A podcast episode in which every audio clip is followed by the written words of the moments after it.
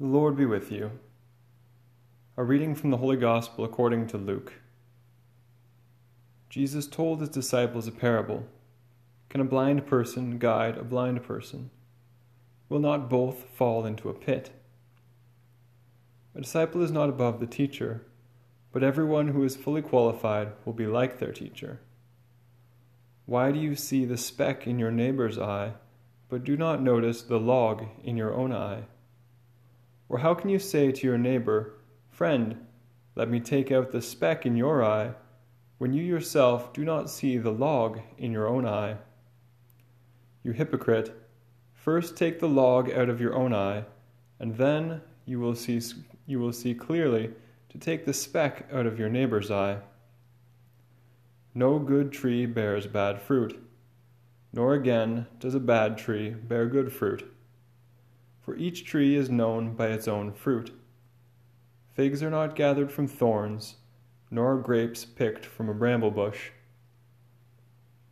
Out of the good treasure of the heart, the good person produces good, and out of evil treasure, the evil person produces evil. For it is out of the abundance of the heart that the mouth speaks. The Gospel of the Lord. Jesus asks, Can a blind person lead a blind person? Won't both fall into a pit? This week we will begin Lent.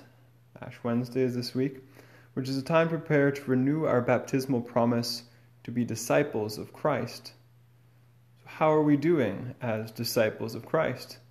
Is He leading every aspect of our lives, or do we only allow Him into certain areas of our life? To that certain time on Sunday or certain time in the evening when we pray? Or is he everywhere in our life? Is he leading is he leading every aspect?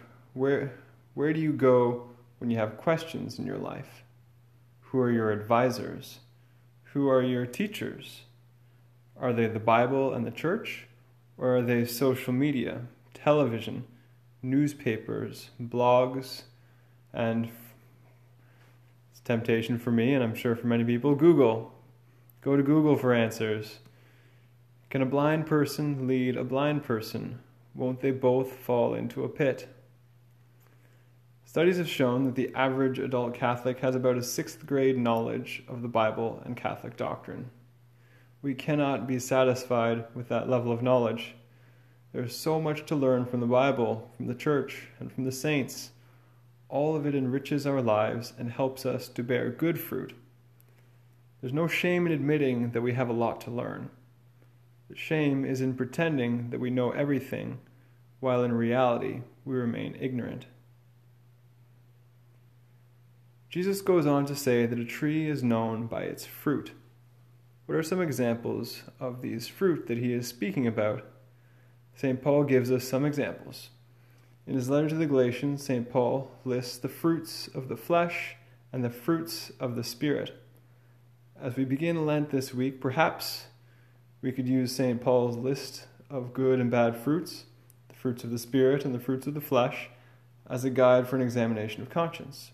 He says, Now the works of the flesh are obvious fornication, impurity, licentiousness, idolatry, sorcery, enmities, strife jealousy, anger, quarrels, dissensions, factions, envy, drunkenness, carousing, and things like these.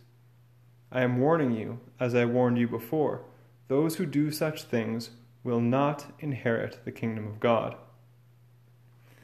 St. Paul goes on to say, by contrast, the fruit of the Spirit is love, joy, peace, patience, kindness, generosity, faithfulness, gentleness, and self control. There is no law against such things, and those who belong to Christ Jesus have crucified the flesh with its passions and desires. If we live by the Spirit, let us also be guided by the Spirit. The three pillars of Lent prayer, fasting, and almsgiving are ways in which we cultivate good fruit in our lives and how we root out bad fruit. Take the time to be honest with yourself about what areas of your life you have been cultivating bad fruit and what areas you've been cultivating good fruit. It's good to recognize the good and the bad. Use resources like Best Lent Ever or Formed.org or Carême dans la Ville to help guide you through Lent. Consider coming to at least one weekday Mass and the Stations of the Cross during the week. Consider giving more money to charities like Chalice. Um, there's, yeah, there's other good charities to help those who are in need. And so, a good tree does not bear bad fruit, and a bad tree does not bear good fruit. What type of fruit are you bearing? Praise be Jesus Christ.